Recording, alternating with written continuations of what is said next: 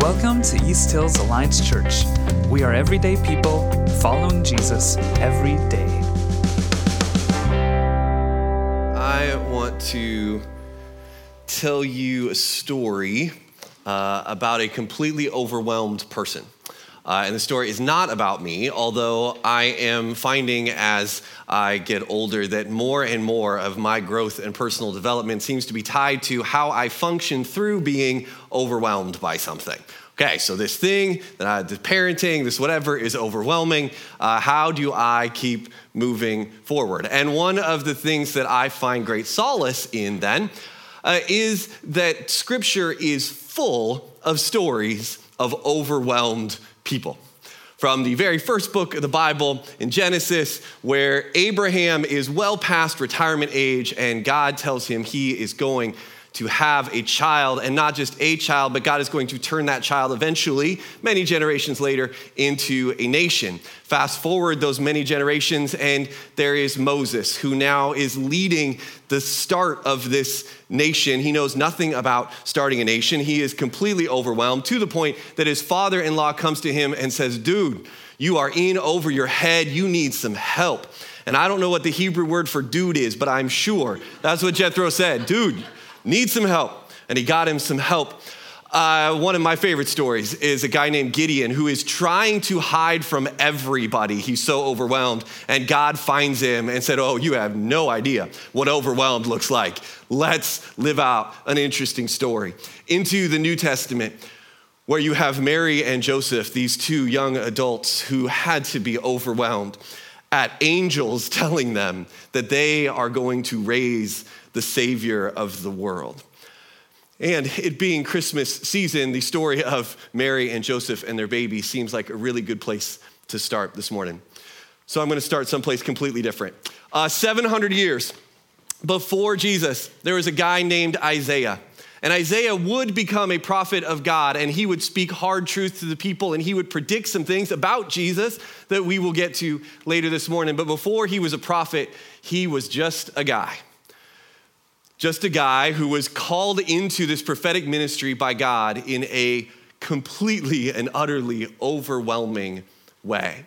So I want to read you the story of this call.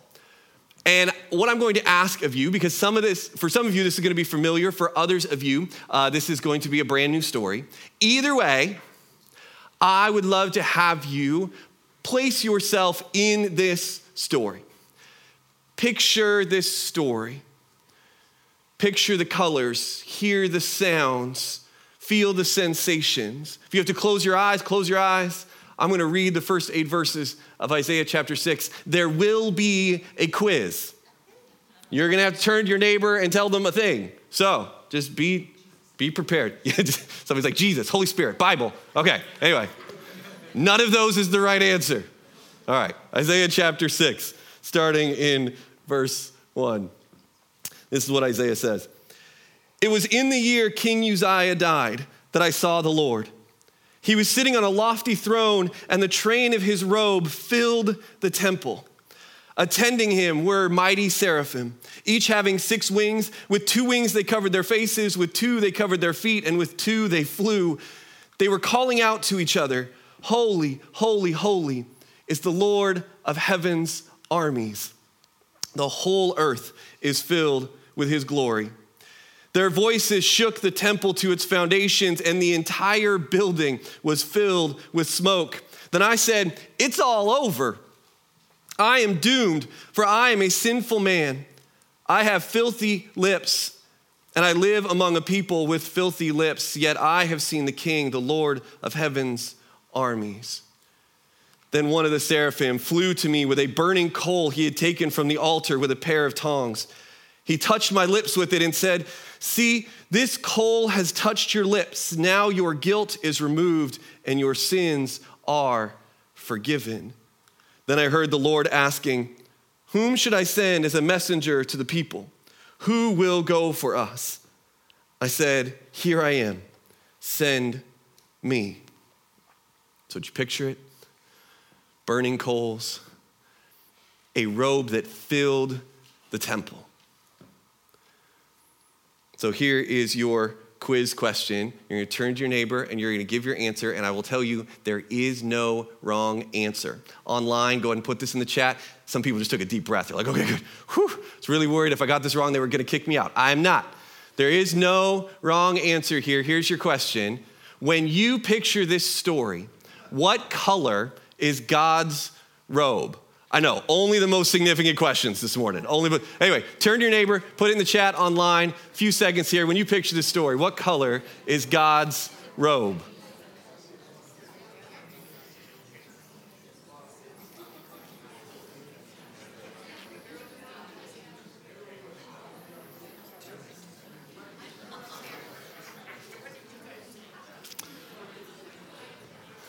All right, all right. By show of hands, how many people pictured black? Okay? How many people pictured white? Whole lot of you. Okay. How many people pictured some other color? Okay, awesome. Uh, last night, uh, my, my youngest was she pictured some sort of ombre brown thing. Like, I don't even know how to just pick a color. What is this three colors? Anyway, uh, I, uh, I picture it uh, black. Um, and, uh, and I know why, actually, I picture it black, and I'm apparently the only one who does. Uh, but before we get to that, let's go back to the overwhelmed Mary and Joseph and their brand new baby. Jesus, the baby of paradox this divine being who is wrapped in human skin and dependent on two human young adults for his survival. A king, but also a baby. A baby, but one with a mission. Lots of people showing up in awe and wonder, asking questions that there are no answers to in their minds as parents of who this child of theirs is going to become couple of people seem to have some idea. Simeon the prophet, well, they didn't see him as a prophet until this moment, but here's what he said prophetically. Verse 34 of Luke chapter 2. Then Simeon blessed them, and he said to Mary, the baby's mother, This child is destined to cause many in Israel to fall and many others to rise. He has been sent as a sign from God, but many will oppose him. As a result, the deepest thoughts of many hearts will be revealed, and a sword, Mary, will pierce your very soul. Something about the mission this baby is on is going to reveal the deepest thoughts of many hearts. And for his mom, it's going to hurt.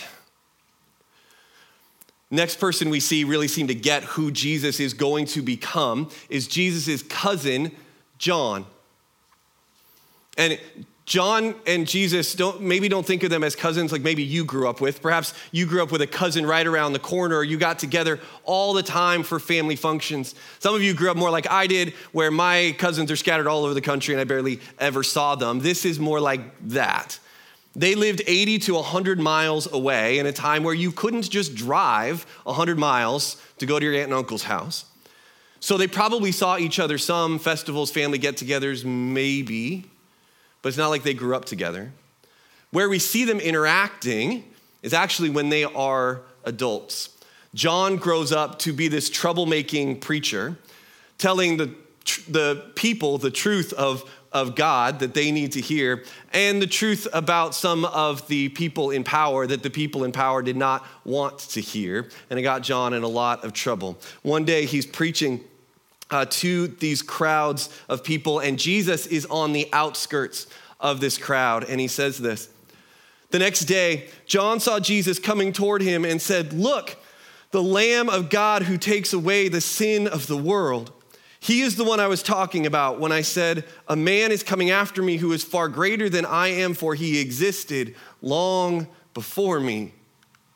I did not recognize him as the Messiah but I have been baptizing with water so that he might be revealed to Israel. John saying, I, did, I didn't recognize him until now. But this is the Lamb of God. What does that mean? that Jesus is the Lamb of God. One of those churchy terms you may have heard thrown around, but what does it actually mean? To, to dig into that, we actually have to go back to the very, very beginning. In the beginning, God made perfect people in a perfect place. And part of what was perfect about these people is they had the ability to choose.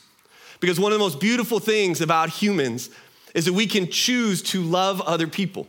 We can choose to serve even when it's hard for us. We can choose to give even when it would be safer or easier or more protective of us to not. We have the ability to choose. But one day, these people chose wrongly. They believed the lie that God was holding out on them. They believed suddenly that it wasn't going to be enough to do things God, God's way, but they had to do it their way that they wanted the power and the control and the fame and the glory. And so they reached for that forbidden fruit that they well, that was not theirs to have. And when they took a bite of that fruit, scripture tells us that sin entered into them and more than that shame entered into them. They realized they were naked and they felt ashamed. They, they'd been naked, it just didn't bother them at all. And suddenly, suddenly they were ashamed and they hid. And whatever art pops into your mind of Adam and Eve hiding behind bushes or covered in fig leaves, too often that art causes us to skip over one of the most meaningful parts of the story. That when God met them, and He did go and find them hiding, and when He met them, He clothed them. He had to kill an animal to do it. Part of his perfect place, his perfect creation. He skinned this animal, and those animal skins became clothing, became covering for the shame the people were feeling. And so we see that one of the consequences of sin is death. Now, the people were infected now with this disease, really called sin this disease that was going to be passed on to every generation that came after them, that has been passed on into us. And God knew that in this perfect place, unless He intervened in some way, other than this animal that He killed, in this perfect place, everything lived forever. And sin could not be allowed to live forever. And so he ejected the sin by ejecting the people from this perfect place. And he said, You cannot be here. And we see the second consequence of sin is separation from God. The consequences of sin are death and separation from God. Now, this may seem really harsh. They made a mistake. They ate a bad apple. Okay, great. But to love these now imperfect humans well and to deal with the shame they were feeling, death was necessary. To protect this perfect place that God had created so that there would be some good eternal place, then it was necessary to protect it from corruption. Fast forward many, many generations over a lot of really good stories. And we get to Moses that I mentioned earlier and the people of Israel. They've been slaves in Egypt for centuries. And God interve- intervenes and frees them. He says, You are my people, and I'm going to set you free. And he does all kinds of miraculous things to do that. And eventually, the Egyptians uh, eject them from Egypt and say, Hey, you got to get out of here. And now they find themselves in the desert, knowing nothing about governing themselves because They've been under Egyptian control for generations and generations and centuries and centuries. How do we start a new nation? And God says, Don't worry about it, I got this. And He gives them rules and rituals. And He said, If you follow these things, your society will thrive. And what's interesting to me is that baked into, built into these rules and rituals, these things we call the law of God, baked into them is the expectation that the people will follow them perfectly. This is how a society thrives, so you will follow these things perfectly. And at the same time, built into this law is the expectation that they won't be able to. For example, in Leviticus chapter 19. Uh, Leviticus is the book where a lot of the, the rules and a lot of the rituals are laid out, um, and it is about exciting to read as a legal textbook. But there is some really good nuggets of truth in here. For example, Leviticus 19, verse 2. Yep. Uh, God says to Moses, Give the following instructions to the entire community of Israel. You must be holy because I, the Lord your God, am holy. Holy, perfect. God is saying, You have to be holy because I'm claiming you as my people and I'm holy, so you have to be too. But that's chapter 19. The first seven chapters of Leviticus are laid out to be here's what you do when you break the rules. here's what you do when this doesn't go well. In chapter 16, God institutes what's called the Day of Atonement, a whole day that they will celebrate every year, that they will set aside to go, God, we messed up and we are in need of forgiveness. Atonement just means something that makes up for the mistakes that you have made.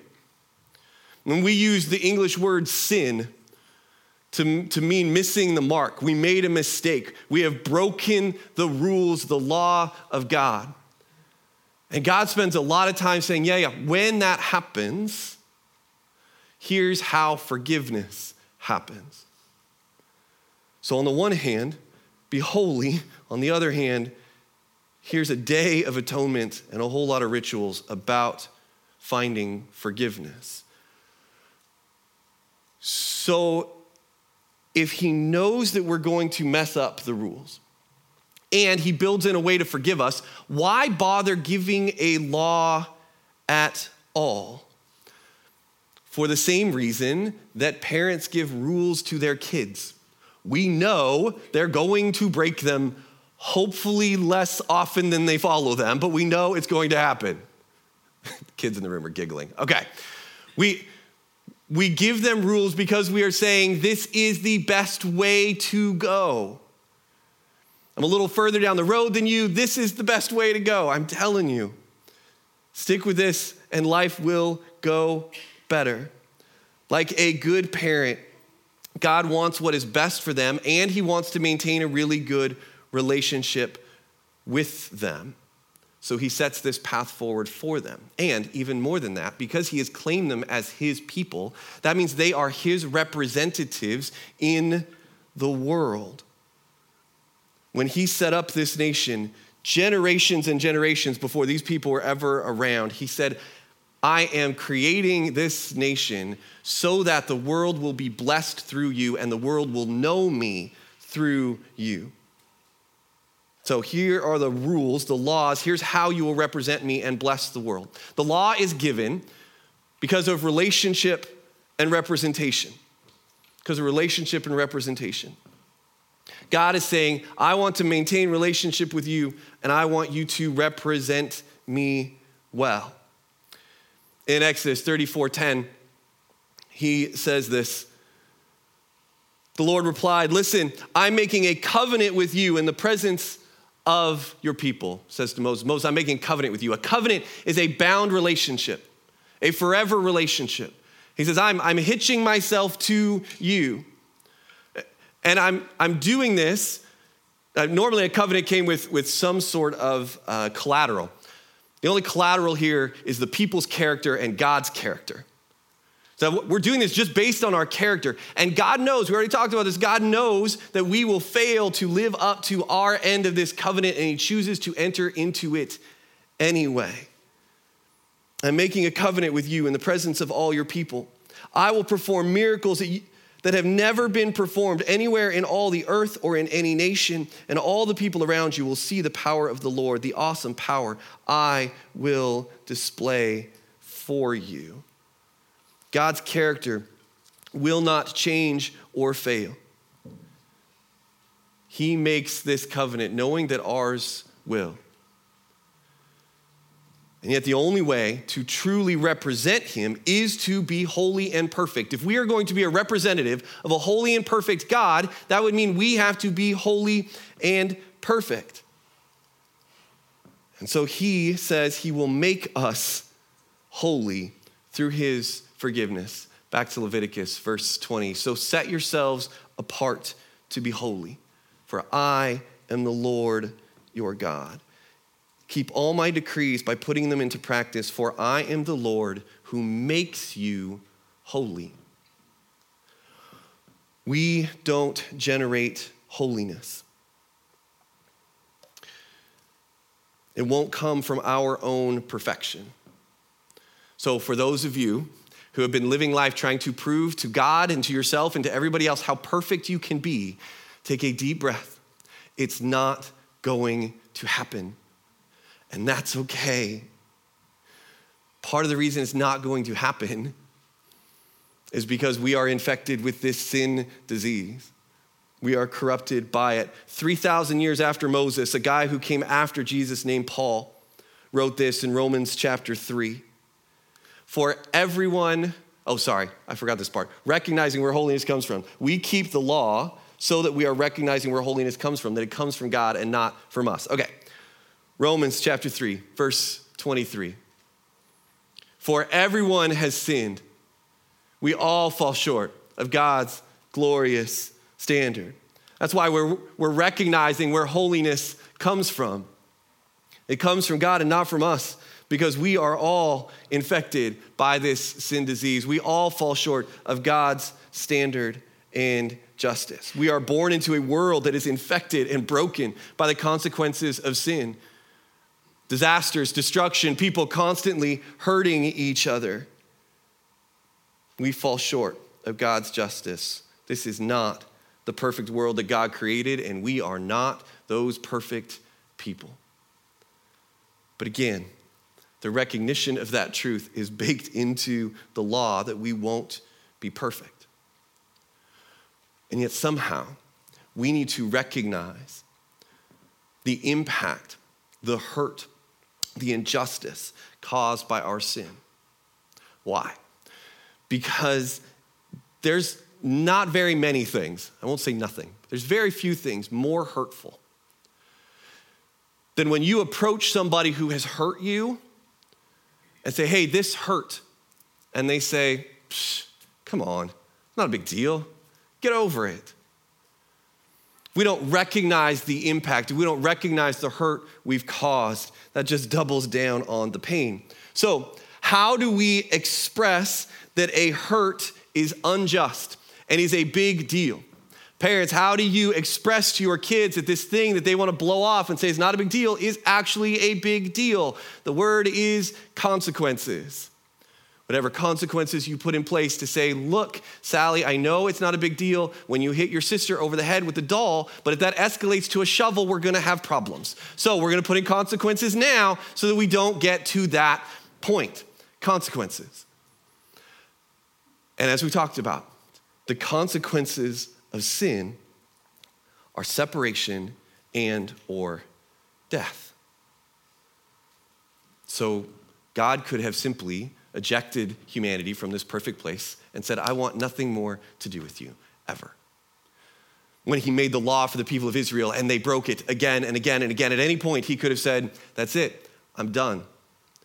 He could have simply wiped us all off the face of the earth and said, These people are a mess. And we would go, Yes, we are. We are a mess. And just, that's the end of y'all.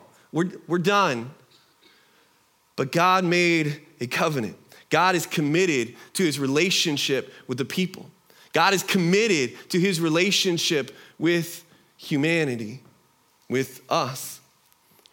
So the consequences will not be immediate death for us, just like they weren't for those first humans who did get ejected from the place of eternal life, who did die eventually.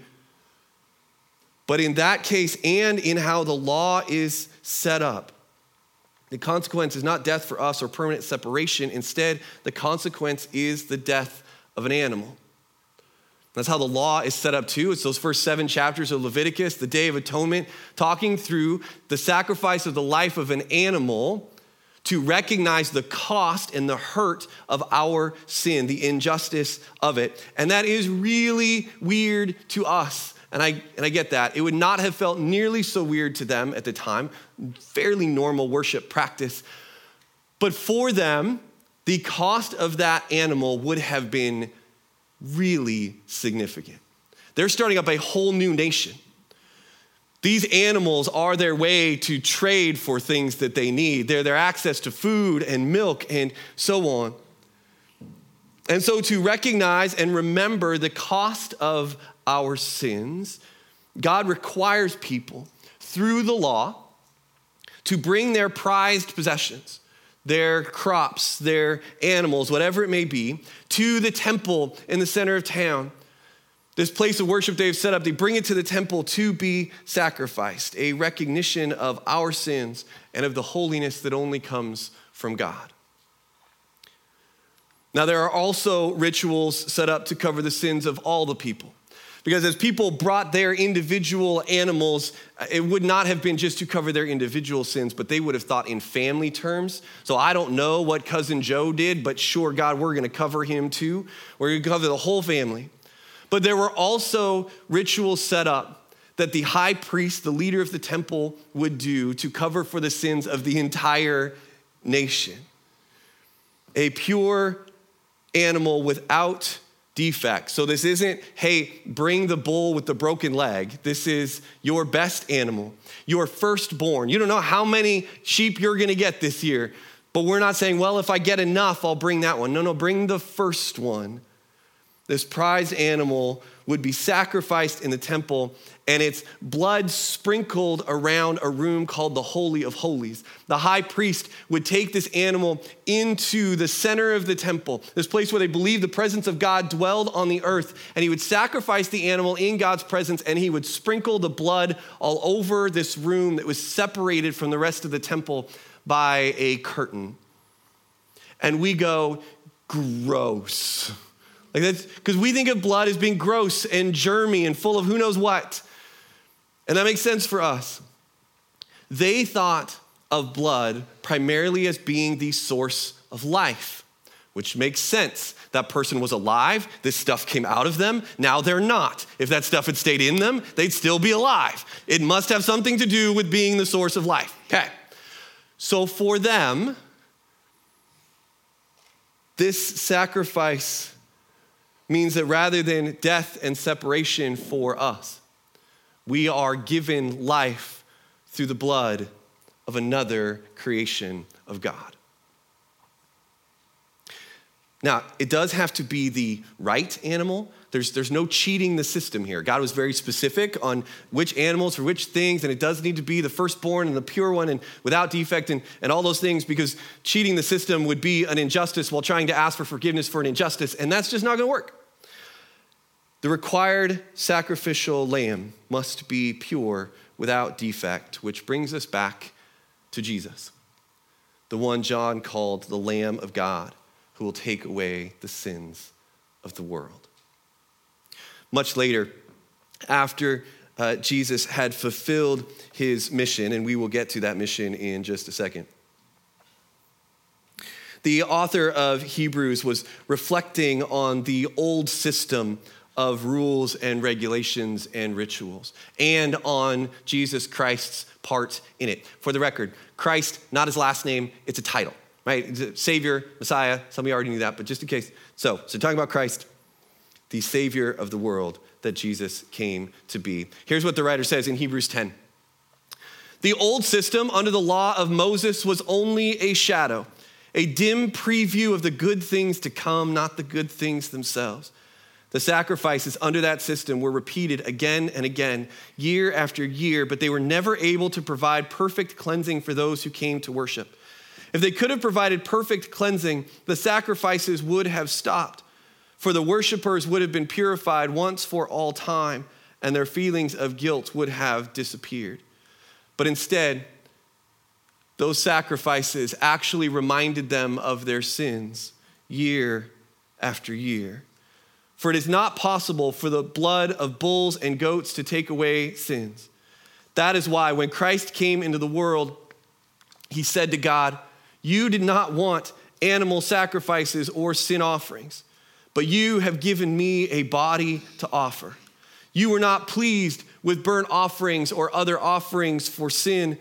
Then I said, Look, I have come to do your will, O God, as is written about me in the scriptures. Now, we don't have any record of Jesus actually saying this. It's the quote, it's a quote of an Old Testament psalm that Jesus very much knew and certainly could have quoted. But for sure, what we know is that his life and his death, the mission he was on, revealed this truth that he, with his life and decision, said, Look, I've come to do your will, O God, as is written about me in the scriptures. So, what was written about him? Lots of things in the Old Testament look forward to the coming of this Savior. Our old friend Isaiah, and no, I haven't forgotten about uh, him or God's robe or its color. We'll get to that. Our old friend Isaiah said this in Isaiah 53, starting with verse 3, about this coming Savior. He was despised and rejected, a man of sorrows, acquainted with deepest grief. We turned our backs on him and looked the other way. He was despised and we did not care. Yet it was our weaknesses he carried, it was our sorrows that weighed him down. And we thought his troubles were a punishment from God, a punishment for his own sins, but he was pierced for our rebellion, crushed for our sins. He was beaten so we could be whole, he was whipped so we could be healed.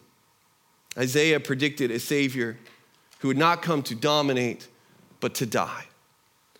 A Savior who would cleanse us of our sins through being sacrificed which means this Savior is going to have to be two things perfect and human.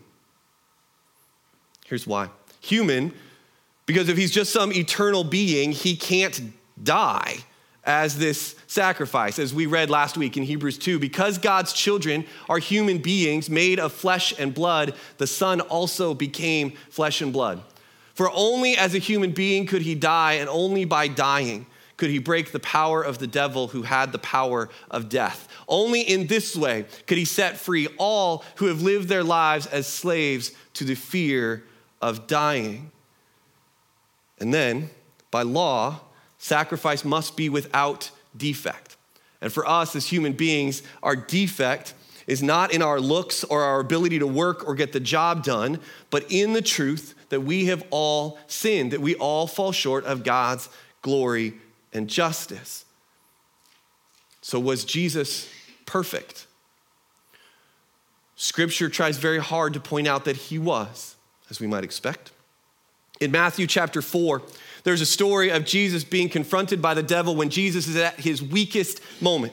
He is tired, he is hungry, and he is all alone. And all of us make our worst decisions when we are tired and hungry and all alone. And the devil tempted Jesus with the greatest temptations any of us face pleasure, power, and glory. And because Jesus was not only fully human, as we talked about last week, but also fully divine, as we will talk about next week, he was able to say no to the curse of sin in a way that no one else ever has. As Peter wrote about him, he never sinned nor ever deceived anyone. And in the end, he was able to overcome the curse of sin for all of us. We read in the stories of his life about how he was betrayed by a friend, how he was falsely accused, he was unjustly beaten, his back striped by whips, just as Isaiah said it would be. He was publicly executed. And scripture tells us that when he died on a cross, his blood shed for our sins, that in that moment the skies grew dark, the earth rumbled, and the curtain in the temple, that curtain that separated God's presence from everybody else, was torn in two. Because the death of Jesus, his sacrifice of love for us, made the temple unnecessary. Back to Paul in, uh, in Romans 3. Mm, I'm going to find Romans 3. We're going to back up a little bit before verse 23. Paul writes this. But now God has shown us a way to be made right with Him without keeping the requirements of the law, as was promised in the writings of Moses and the prophets long ago. We are made right with God by placing our faith in Jesus Christ. And this is true for everyone who believes, no matter who we are. For everyone has sinned. We all fall short of God's glorious standard. Yet God, in His grace, freely makes us right in His sight. He did this through Christ Jesus when He freed us from the penalty for our sins. For God presented Jesus as the sacrifice for sin. People are made right with God when they believe that Jesus sacrificed His life, shedding His blood. The sacrifice shows that God was not being unfair when He held back when he did not punish those who sinned in times past, for he was looking ahead and including them in what he would do in this present time. God did this to demonstrate his righteousness, his justice, for he himself is fair and just, and he makes sinners right in his sight when they believe in Jesus. Jesus is the only spotless man who could pay for our sins. Jesus is the only spotless man who could pay for our sins. He is the human who he was he is the human who was perfect. He is divinity in humanity. He died on a Friday to pay for our sins, and he rose from the dead on a Sunday to prove his legitimacy. He is the one who not only sets up our forgiveness, but allows us to have the kind of relationship with God that we were originally made for. Okay, back to the robe of God. That I apparently am the only one in Cowlitz County who pictures as black, but that's okay. I know why. And I just realized this week that I picture it this way. It was never really a conscious thought before. But I grew up, I think unintentionally, taught this picture of God as a judge in a courtroom. And so this judge wears this very judgy and black robe. And I was, I was taught this image this way. Again, maybe accidentally. That God is there set to judge me. That he has his law and his rules, and he's sitting up there on his big tall bench with his gavel in hand ready to pound it out and say, I have failed to meet the law. And I sit at the defendant's table and I have no defense. I am guilty as charged and I know it, and everybody in the courtroom knows it. And Satan is sitting over there at the prosecutor's table just smiling because he knows how this is going down. But, but, because I follow Jesus, I'm not alone at the defense table. Jesus is sitting there with me. And when the time comes to condemn me to hell or to whatever punishment is coming my way, I was taught that Jesus stands in front of me and he holds his arms out like he's on the cross. And that when God looks at me, all he can see is Jesus. And because he loves Jesus, he says, Oh, well, when I look at the defense table, I don't see Josh, I see Jesus. And so there's no condemnation for you what I picture God to be in this image. As I'm sitting there at the defense table, knowing my guilt, watching the judge walk out of the back room, I picture big flowing black robes that fill the room, a stern look on his face, and an expectation that he's going to condemn somebody today. Now, I think this image is problematic for lots of reasons, so trying to reframe it may not be helpful. And if you just need to dump all of this at the end of the day, that is fine with me. But I want to try to reframe it just a little bit. God is a just judge. And he is sitting up there knowing the law because he created the law. And Satan is sitting at the prosecutor's table. Satan is known as the accuser and he is ready to accuse.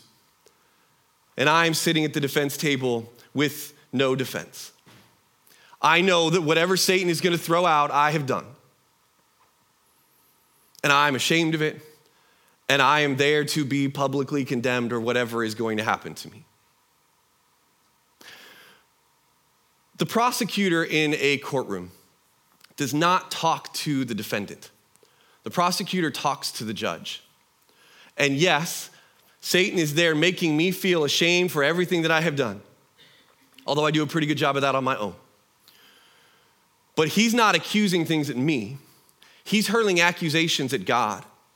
Hey, God, remember this law that you made? This law that you said was perfect? Well, Josh broke it. Are, are you going to hold him to it? You said there was punishments for this thing. You said if, if these people you made broke it, it was death and it was separation. Are you going to follow through or not? Come on, God, you made this law. Look at the list of ways Josh has broken this thing. It is a long list. what are you going to do? He deserves punishment and death. He deserves to be separated forever from you. Again, my image of God is of one who is ready to go, yep, let's do it. I don't know how that's the image that I got. Imagine that you are sitting at this defense table and you know you have no defense and you know Satan is ready to make his case. And who comes out of that back room is not a judge who is stern and against you, but is a judge who loves you. Before God ever made this covenant with his people, in Exodus 34, he described himself this way The Lord passed in front of Moses, calling out, Yahweh the Lord, the God of compassion and mercy. I am slow to anger and filled with unfailing love and faithfulness. I lavish unfailing love to a thousand generations. I forgive iniquity, rebellion, and sin, but I do not excuse the guilty. God is just. He is not just going to look at me and say, Well, I like you. So here's the deal we'll just pretend these laws don't exist anymore. He has to hold to the law because he is just and good and true. So Satan makes his case God, if you are just and good and true, as you say you are, this is the law, and you have to make somebody pay the price. Now, imagine that this judge, not stern, but full of love and graciousness and compassion for you, who you know from the moment they walk out of the back and they take their place on that bench, wants your good and wants to make a way for you no matter what. So Satan makes his accusations, and God says, You're right. You're right. The defendant has broken the law over and over again. And the penalty is death. Hey, Satan, I would like you to introduce you to my son Jesus because he paid the penalty already. And God doesn't have to look at me through Jesus and, and see Jesus and, and love Jesus. God loves me. God doesn't look at you and go, oh, well, because I see Jesus and I love Jesus. No. God looks at you and says, I love you and I am working together with your attorney. How, imagine a courtroom where the defense attorney and the judge are working together. The defendant gets off every time where God and Jesus, because of their love for you, work together to make a way. Not through a bunch of rituals that wouldn't last, but through a life given up for you. The penalty for your sin paid for by Jesus already. So that as Satan hurls his accusations, God simply says, Yep, yep, but Jesus and I love that defendant. And so we've made a way. The penalty has been paid. Through Jesus, our Heavenly Father made a way to be truly just and truly gracious to us. To be truly just and truly gracious to us. Jesus is the only way God could do both. Jesus is the miracle we need, but Jesus is also the most logical outcome of a God who is truly loving and truly just at the same time. There had to be a way to hold to the justice and to hold to his love. And Jesus is the way to make that happen. His love drove him to pay the penalty from the law for us. Now, we believe, and Jesus believes, that that is a truth worth celebrating. So, churches all over the world remember the sacrifice of Christ through something that we call communion. Jesus said that we should get together and have our own atonement celebration, that the Day of Atonement is not what we celebrate anymore, but we're going to get together and we're going to celebrate communion. So we eat bread or cracker in our case to remember that Jesus did what Isaiah said he would do, that he would take the punishment that we deserve for breaking God's heart. And we drink the wine or grape juice in our case to remember that a life has been given up, that blood has been spilled so we can be forgiven. And often, communion is a somber occasion as we remember the ways that we have messed up. We remember our sins and, and we humbly thank God for our forgiveness, and that is entirely appropriate. But it is also appropriate to celebrate because a way has been made for us. God's love for us is never ending, and He has made a way for us to experience that. So let's celebrate today. Uh, communion is in the back. You take a cracker and a juice back to your seat, uh, and we will take together in a moment. You do not have to be a member here to take communion with us. We just ask that the sacrifice of Jesus means something to you. That when you're sitting in that proverbial courtroom, that Jesus is sitting there as your defense attorney. That you have said, I'm not going to try to represent myself in this situation because I know the guilt I carry, but I am going to choose to be represented by Jesus because I believe he has paid the penalty for me. So, we're going to celebrate together, we're going to sing together we're going to take together in a few moments. As the worship team comes up, let me read this one last uh, scripture over us uh, in this time. This is also from Hebrews chapter 10. This is the new covenant I will make with my people on that day, says the Lord.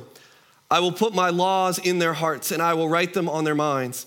Then he says, I will never again remember their sins and lawless deeds. And when sins have been forgiven, there is no need to offer any more sacrifices. And so, dear brothers and sisters, we can boldly enter heaven's most holy place because of the blood of Jesus. By his death, Jesus opened a new and life giving way through the curtain into the most holy place. And since we have a great high priest who rules over God's house, that is Jesus, let us go right into the presence of God with sincere hearts, fully trusting Him. For our guilty consciences have been sprinkled with Christ's blood to make us clean, and our bodies have been washed with pure water. Let's celebrate together. Tables are open in the back. We'll take together in a few moments. Let's sing together as we take. So this bread represents the body of Jesus that he gave up sacrifice for us. So let's eat and remember the sacrifice given for us.